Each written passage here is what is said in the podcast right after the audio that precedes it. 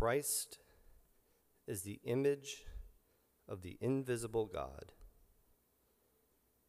the firstborn of all creation.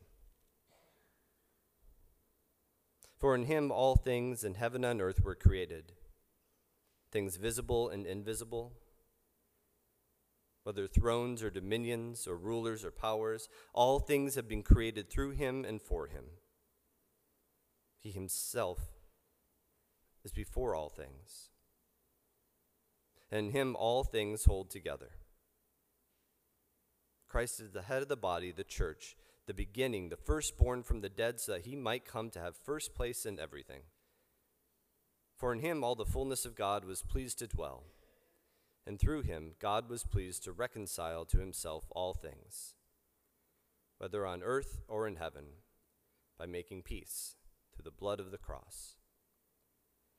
This is the word of the Lord. Thanks be to God. Imagine Imagine a fictional landscape of faith a century from now. Religious scholars in this new ecumenical, possibly interfaith denomination of America, or whatever this post denominational multimodal framework is, are sitting together and they ask one another Did Christianity give the spiritual community anything of worth or value? Does Christianity give us anything that other faith traditions simply can't? By way of understanding that question, I want you to imagine Trayf, a play about Jewish people who are stuck dealing with the conflict of enjoying modern culture, but being bound by their own sense of what is right and wrong as they struggle to figure it all out. Does that sound interesting? Maybe. But try this description. Imagine Trayf, a play about two brothers, close brothers, Hasidic Jews in Brooklyn in the early 90s, who drive their mitzvah tank, a converted evangelistic Winnebago. Driving it into Manhattan daily, looking for Jews that they can perform mitzvahs or, or good deeds for, all while playing cassette tapes of their Rebbe, their wonderful rabbi, as they listen over and over again to the static filled but life empowering words of their teacher, who might soon be revealed as the Messiah. Until, until one of the brothers falls in love with modern Manhattan and its Broadway show tunes and its giant slices of supreme pizza and loose fitting clothing. And these things threaten to rip apart these brothers who stand in the fissure between the joys of modernity and a tradition that roots them all in the overwhelming sense of community and belonging. So, which place sounds more interesting to you? The first? The one with more details? And in which one would you say are you more likely to find God? See, this is what Paul is doing in the letter to the Colossians. In it, we see Paul doing like he so often does. He's encouraging the faith community to follow the gospel that he has presented to them, his wisdom, not the other wisdom the other wisdom is the stuff that we know very well today, where a charismatic young white male tells you exactly what you should do in the 10 step plan. If you just do this, you'll feel healthier and happier in a few minutes. With a rhetorical wave of the wand, you are immediately from the TV going and telling somebody in your house, say, hey, mom, this guy says that all we need to do to be healthy, despite our lack of health and exercise and eating all the wrong foods is just eat a spoonful of apple cider vinegar. Doesn't that sound swell? But Paul writes of a different wisdom. He writes on this wisdom that is touched and known most intimately in the person of Jesus. Which is why Paul wants this church to be in Christ. It's Paul's favorite phrase. He uses it dozens of times in his epistles. He says that in Christ we are in a new creation. In Christ we are forgiven. That we can do all things in Christ who gives us strength. That's what we're talking about when we say Christ is our center. But it's also slightly inaccessible. How can Christ be something universal? And how are we supposed to access this something that we tell our kids is somehow at the same time inside of us and also all around? I took a week away a few years ago for a writing workshop at the Collegeville Institute, sort of for a place for ecumenical writers to retreat on the banks of this beautiful river next to St. John's University.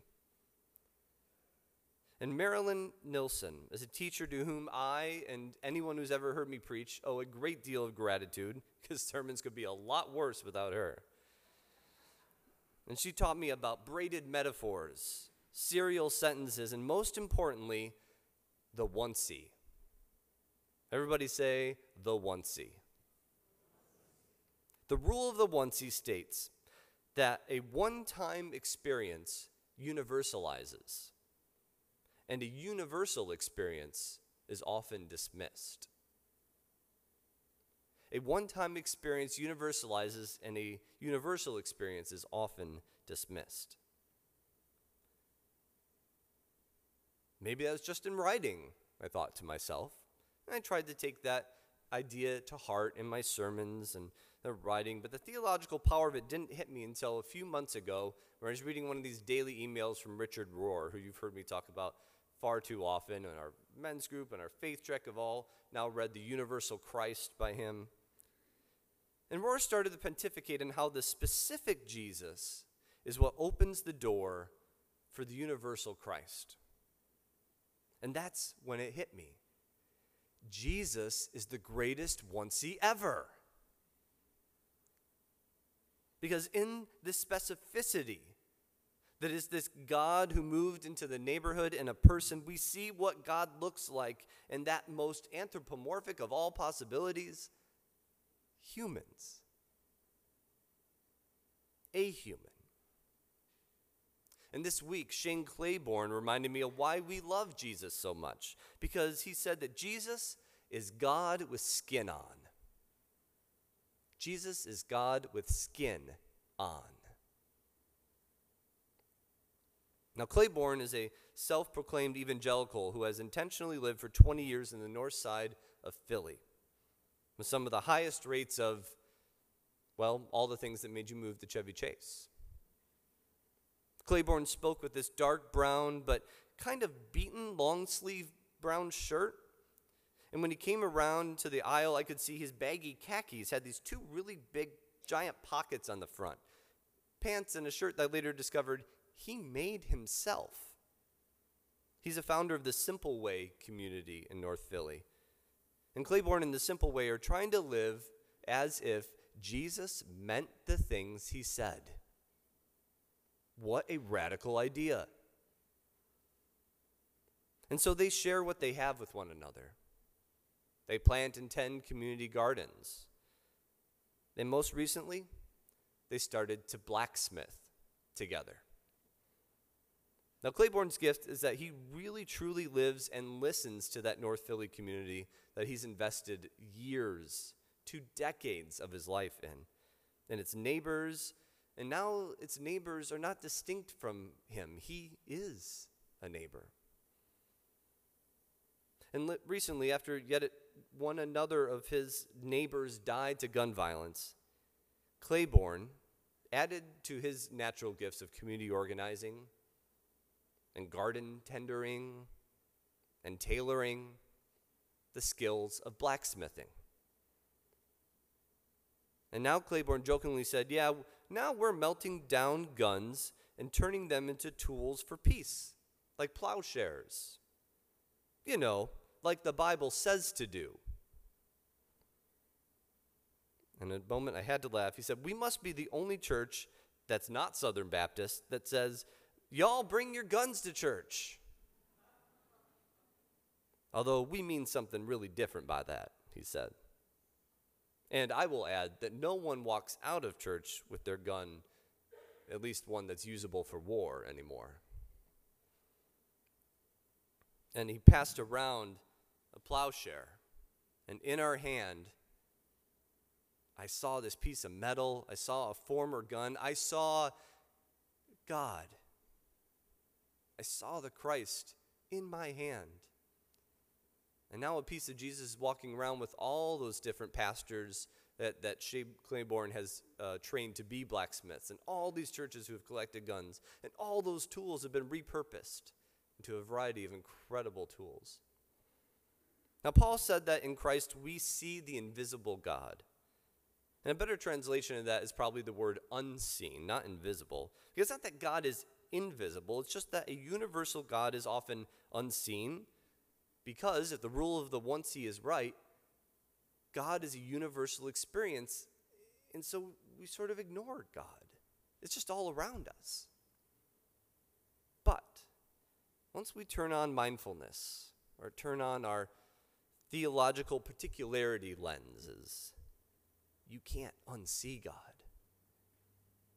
You'll start seeing God everywhere. You'll start seeing God when you walk through Rock Creek and you see that one little leaf that's still hanging on for life, yearning for just one more drop of chlorophyll. You'll hear God and the gleeful screaming of your children as they run around and around the staircase, feet banging on the hardwood floors, wearing nothing but diapers.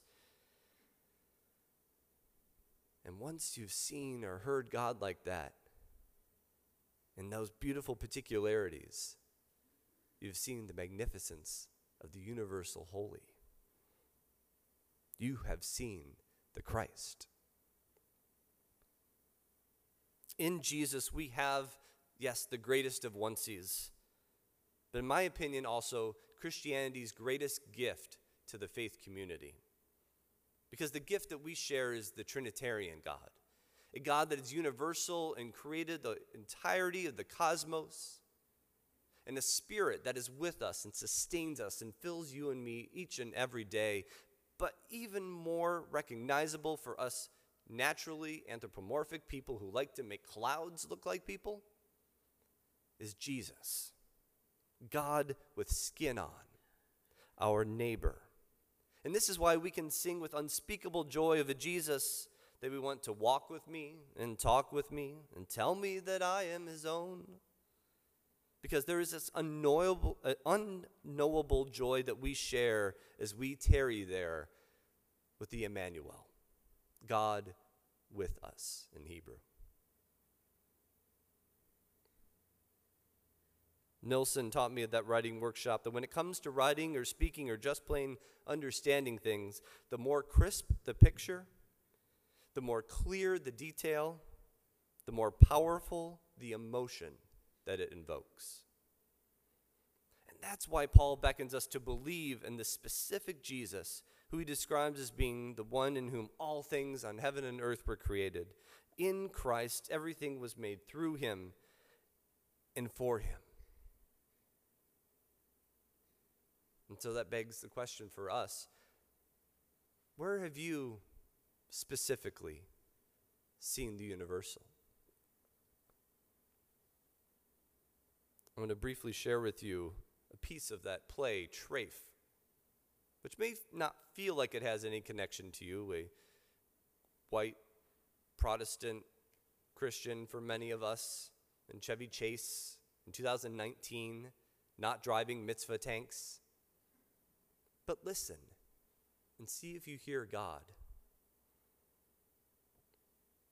This is one brother speaking to another. Zalmi, guess how many Rebbe tapes I have? How many? Guess. A hundred. A hundred. Wow, that would be a lot of Rebbe tapes. Guess again. 200. 200. That's a lot of Rebbe tapes for one Jew. It's more, isn't it? 300? One lone chassid, a million. 413. You have 413 Rebbe tapes? True fact. Do you have the pre Passover Farbrengen, the one in honor of his 80th birthday? Of course. Oh, oh, no, no, no, wait. Do you have the one, his call to fixed education? How all children should know a higher power. The eye that sees and the ear that hears, have it. I can't believe you have that one. That's such a good one. You can borrow it sometime, really, as long as you return it. I mean, you'd better. I know where you live. My friends, whether it's in your mitzvah tank or your minivan, may you discover the universal Christ, and in him may you be pleased to dwell. Because the one in whom and through whom cassette tapes and dishes and all things were created dwells in that most particular and wonderful of creations you. Amen.